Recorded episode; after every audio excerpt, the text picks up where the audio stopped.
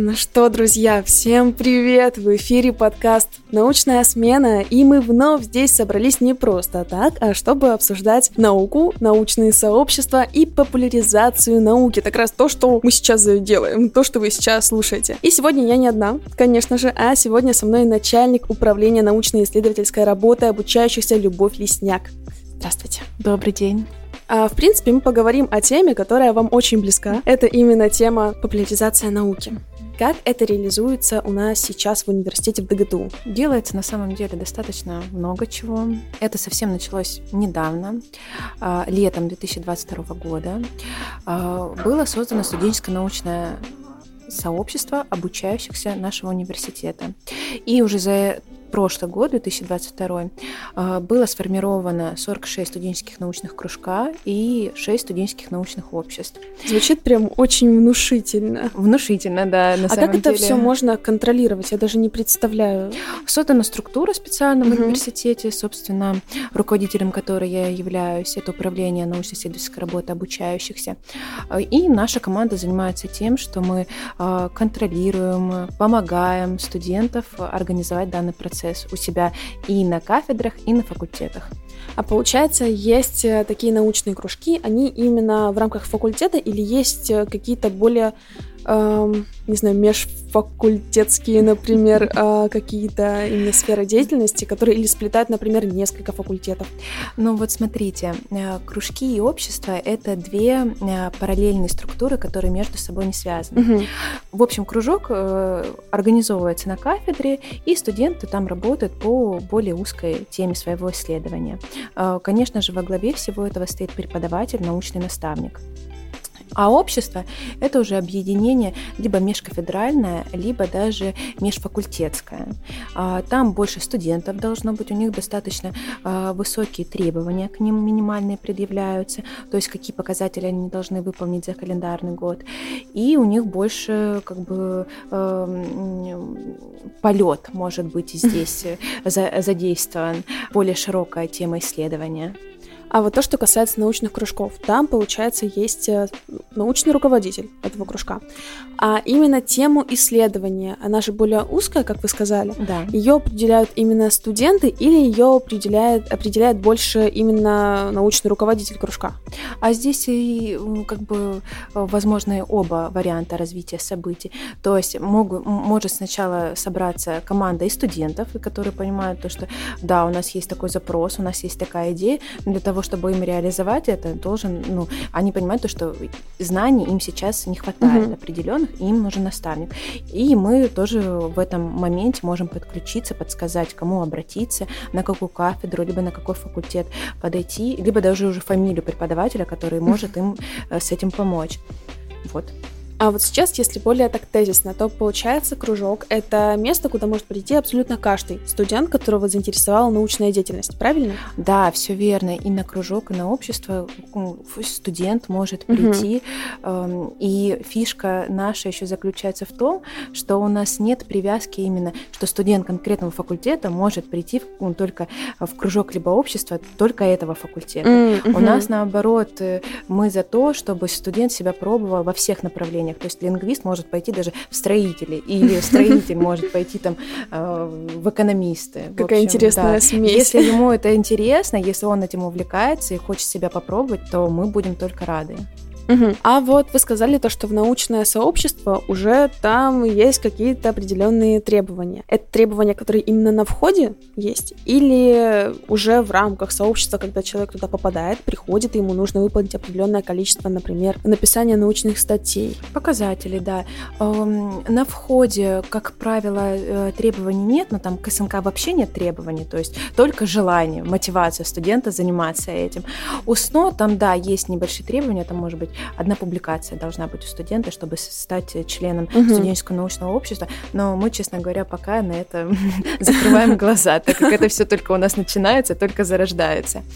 А уже когда студент стал членом студенческого научного общества либо кружка, то да, он должен работать, он должен посещать а, заседания м, данной организации и должен, конечно же, какие-то научные уже открытия делать делать и именно доказывать то, что он это сделал. Либо это участие в конференции, либо это публикация у него должна быть, э, патенты, все, что, куда, где он себя видит, где угу. он себя может реализовать, пожалуйста, пусть пробует. И вот после этого, конечно, интересный вопрос, а как попасть, э, ну, в кружок? Ты просто приходишь, допустим, в деканат и говоришь, я хочу попасть в кружок. Да, по а вот, согласию. Да, а вот в сообщество. Э, по положению у нас тоже написано, что там письменное заявление нужно э, для того, чтобы стать членом студенческого научного общества. Но это тоже, как сказать, на усмотрение наставника мы здесь угу. жестких прям требований не предъявляем. А к кому именно обратиться тогда, вот если У нас... ты хочешь попасть в научное сообщество? Е... Именно со... сообщество. Да, Мы да. сейчас об этом говорим. Да, да. Со... В сообщество э, попадают все студенты, которые являются уже членами студенческих научных обществ и кружков.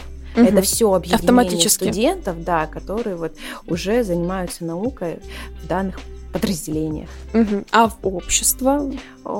Подойти к преподавателю, который именно является наставником данного общества. А как найти этого преподавателя? То есть э... у нас их сейчас э, не так много, их всего шесть.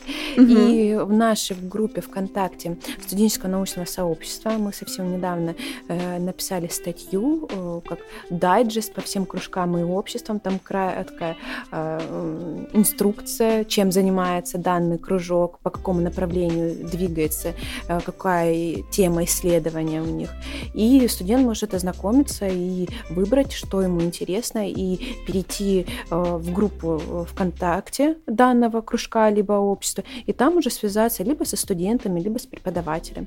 Давайте такую небольшую рекламку. Какое название у вашего сообщества ВКонтакте, чтобы каждый, кто сейчас послушал этот подкаст, он пришел такой Сейчас я выберу себе научное общество. Да, мы всем будем рады, если вы подпишетесь и станете частью э, группы студенческое научное сообщество ДГТУ. И давайте вернемся больше к теме популяризации все-таки науки, потому что как раз-таки, насколько я понимаю, то именно научные кружки и научные общества и научное сообщество, оно больше помогает именно научному развитию студентов. То есть это больше не про популяризацию науки, верно? Ну, на самом деле, там у них есть показ... ну, если мы говорим о показателях, uh-huh. то там, конечно же, и есть показатели, как и популяризация. Какие-то мероприятия они должны проводить по популяризации науки.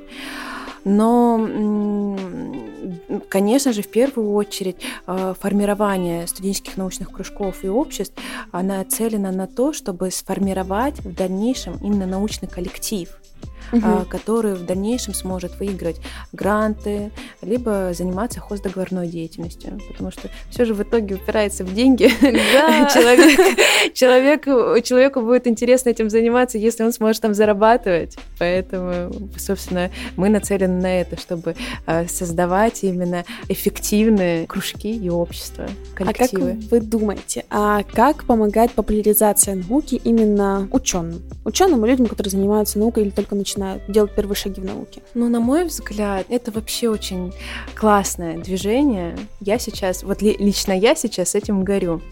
Потому что, ну, обычному человеку это направление позволяет, ну, чуть больше там узнать, там, познать, да, этот мир, какие-то научные там факты, да, узнать. А человеку, который еще не определился, что же ему интересно, ему как раз это направление популяризация поможет определить определиться с вектором дальнейшим в научной деятельности. Угу. Но здесь, наверное, еще больше и про узнаваемость науки. Тоже очень важно, чтобы и ученых знали, и э, мне кажется, что это круто, когда именно наших ученых, нашего университета начинают показывать там и на экранах телевизора, и тоже приглашают. Вот, допустим, совсем недавно Ивана Юргина приглашали на запись ко дню студента. Здесь он в Ростове угу. выступал на телевидении. Ну, он тоже тоже рассказывал о том, какие у него уже есть на сегодняшний день научные достижения. И это очень круто. А начинал он все с... Э, именно путь его начался в этой популяризации именно Science Slam mm. в сентябре, да, который у нас прошел в университете. Это здорово. Но вот на самом деле я просто всегда восхищаюсь людьми, которые работают с учеными, занимаются популяризацией науки, потому mm-hmm. что это то, что интересно и мне. Mm-hmm. И, в принципе, подкаст, который сейчас мы записываем, mm-hmm. он тоже направлен на то, чтобы люди приближались к этому научному сообществу mm-hmm. или хотя бы понимали, о чем это все. И это очень тяжело. Это все равно очень тяжело, потому что ученые невероятно интересные люди. У них у каждого есть своя тема исследования. Это люди, которые горят mm-hmm. тем, что они делают. Но иногда так тяжело об этом им просто рассказывать, что просто ужас. Да, есть такое, встречается то, что э, как перевести этот научный, э, насыщенный терминами язык на язык, который просто доступен обычному человеку. Простому смертному. Да, обычному смертному. Иногда есть такое убеждение у ученых, то, что если не будет говорить простым языком, то его коллеги, ну не то, что засмеют, ну просто, ну в смысле, вот зачем ты упрощаешь то, что вот мы вот так вот все долго разрабатывали, придумали? Как вы с этим вообще работаете? По вздоху уже все понятно.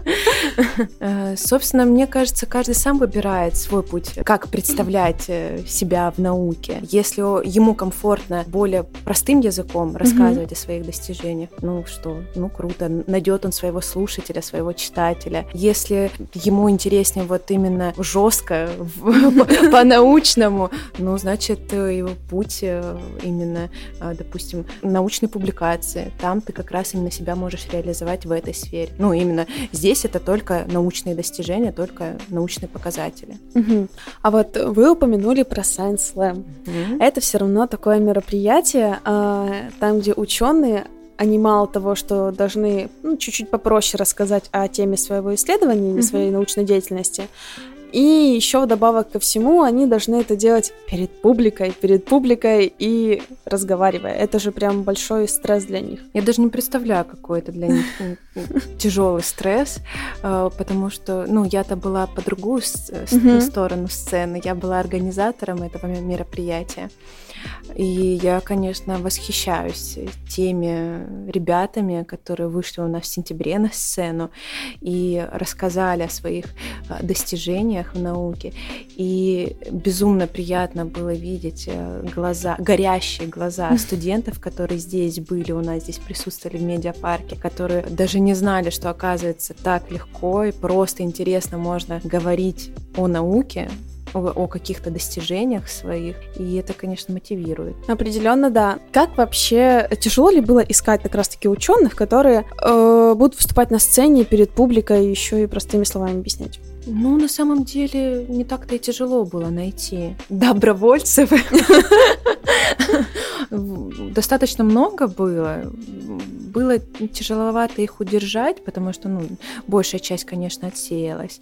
Но, тем не менее, э, та пятерка, которая выступила и выступила достойно, они удержались. Ну, тут на самом деле, как еще сказать, то, что человек сам, ученый сам должен был быть замотивирован mm-hmm. в этом. То есть, ну, есть у него там какой-то гештальт, допустим, выступить, да, на такой большой сцене. Вот он хочет его преодолеть. Ну, класс, давайте, мы только поддержим, только поможем, подскажем, сделаем это вместе. А давайте чуть больше проясним для наших слушателей, что такое Science Slam. Science Slam — это научно-популяризационное мероприятие, которое нацелено на популяризацию науки и образа ученого. Ученые просто, понятно, рассказывают о своем достижении, именно своем личном, угу. в течение 10 минут. И их, как правило, выступает 6 человек а, на сцене. Каждый вот за 10 минут рассказывает о своем достижении. И потом зрители определяются аплодисментами. У нас есть шумомер, который нам подарила а, ассоциация Science Slam Russia. И э, при помощи него мы определили победителя в сентябре. А какие вообще есть еще форматы популяризации науки? Вот есть публичные выступления по типу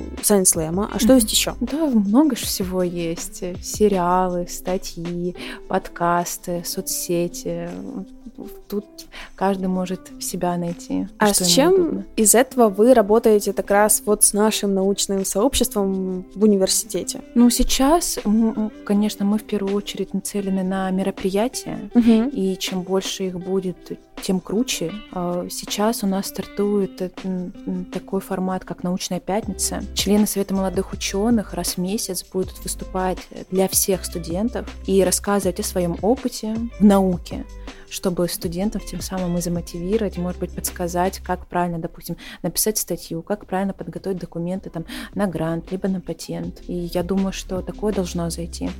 Плюс еще мы планируем запустить тоже в этом году День науки на факультете. Мероприятие будет нацелено на то, что каждый факультет э, выставляет достижения своих обществ и кружков, и э, это либо выставка, либо какой-то мастер-класс может быть представлен. Хочется в первый раз его провести в мае. А, здесь у нас в парке в ДГТУ э, организовать такие площадки, и чтобы каждый мог, э, проходящий мимо, посмотреть, что же крутого сделано в молодежной науке нашего университета.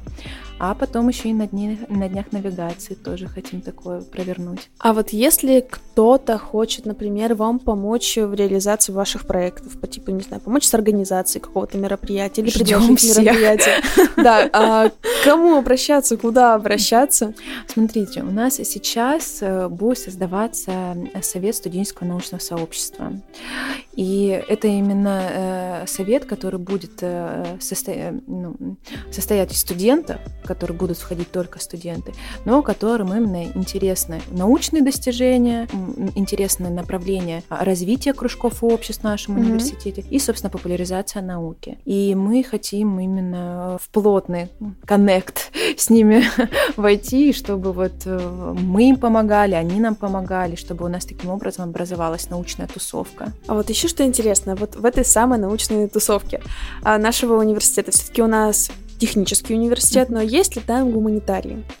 Конечно, есть. И они очень сильные. Вот я, допустим, сегодня у нас было заседание Совета молодых ученых, и я вот восхищаюсь Гришиной Анастасией Васильевной. Она каждый раз такие э, комментарии, такие, ну, как э, дельные советы нам дает. И, конечно, да, очень много, и есть сильные представители. А как э, вообще вот молодому ученому или, например, уже состоявшемуся ученому в нашем университете э, начать продвигать себя и начать э, заниматься популяризацией науки? То есть стоит прийти к вам, например, да, к нам нужно приходить. А, ну, смотрите, вот 8 февраля у нас стартует э, прием заявок на второй Science Slam БГТУ, и уже там себя можно будет реализовать тоже, показать себя во всей красе. Ну, если есть идеи, желание воплотить, может быть, какой-то свой проект, э, о котором мы, допустим, пока еще не подумали, ну, тоже welcome, будем только рады и тоже поможем,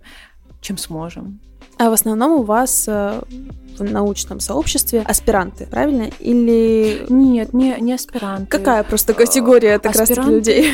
Аспиранты, конечно, это основной план, э, пласт молодых угу. ученых, но это просто сотрудники структурных подразделений.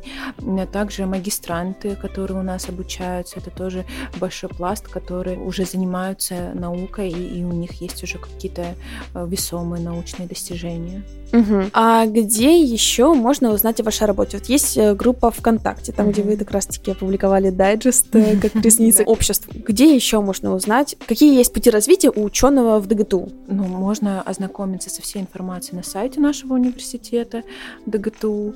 И тоже, допустим, совсем недавно вышел журнал «Плюс один». Там достаточно, вот свежий выпуск февральский, там достаточно много информации именно по мероприятиям, которые у нас проходят в университете, и научные, и научно-популяризационные. Там тоже можно ознакомиться. А вот среди наших слушателей есть довольно много людей, которые вообще не из университета, не из нашего университета, не из ДГТУ, а просто из, из России. Uh-huh. А некоторые не из России.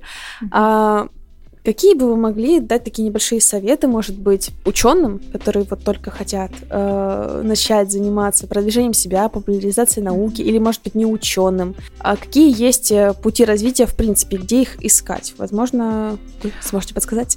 Мне кажется, нужно искать единомышленников, и когда образуется такая коллаборация, конечно, появляются идеи и возможности реализации и проектов, и как-то и развития нау науки, в общем, пробовать, искать, и тогда все, все получится. Ну что ж, а, звучит как прекрасное, на самом деле, окончание подкаста. Спасибо большое, Любовь, то, что пришли, поделились своим опытом, поделились своим взглядом на популяризацию науки в России. Это, наверное, самый научно-популяризационный выпуск научной смены. Спасибо вам, слушатели. С вами была Елена Черноусова и Любовь Лесняк. Спасибо большое, что пригласили.